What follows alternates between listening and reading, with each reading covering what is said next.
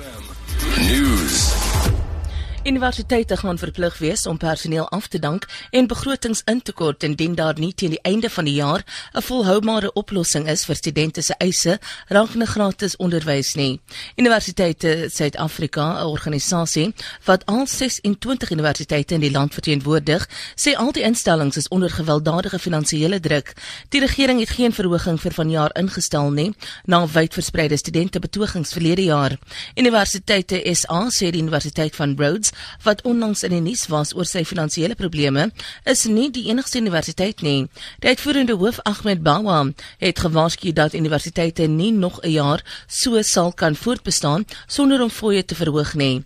Hy het verwys na die Universiteit van Kaapstad wat sy personeelbegroting met 100 miljoen rand wil probeer besnoei omdat hy wyse moet vind om volhoubaar te bly. Die polisie ondersoek die dood van 3 mense in drie afsonderlike hutbrande in en om Kaapstad die naweek. 'n Woordvoerder van brand en redding, Theo Lane, sê 'n man het doodgebrand toe 'n brand in die Witstrand informele nedersetting op Atlantis uitgebreek het. Minstens 10 woonplekke is in puin gelê.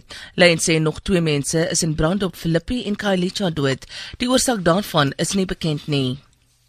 Twee mans is beseer waarvan een ernstig toe drie motors in die Outeneko pas buite George gebots het. Die ER24 woordvoerder, Chitra Bodasing, sê een van die mans kon daarin slaag om self uit die voertuig te kruip terwyl die ander een uit sy voertuig losgesny moes word voor behandeling toegepas kon word. Die oorsaak van die botsing word tans ondersoek. Die kragverskaffer Eskom het 'n beroep op politieke partye gedoen om hulle daarvan te weerhou om verkiesingsplakate op sy elektriese strukture te plak. Dit volg nadat 'n DA lid sowat 'n week gelede dood is nadat hy geskok is terwyl hy 'n partyplakkaat op 'n elektriese struktuur by Rustenburg opgeplak het. Eskom se media lesenaar sê elektriese strukture dra lewendige toerusting en geleiers. Eskom sê wanneer iemand te naby dit kom of raak aan die strukture, kan dit tot 'n vonksprong lei en dodelike gevolge hê. Die maatskappy sê indien enigiemand in kontak kom met elektrisiteit terwyl hulle plakkate opsit teen elektriese strukture, kan hulle ook vervolg word strafreg strafregtelik en met die oog op burgerlike aanspreeklikheid.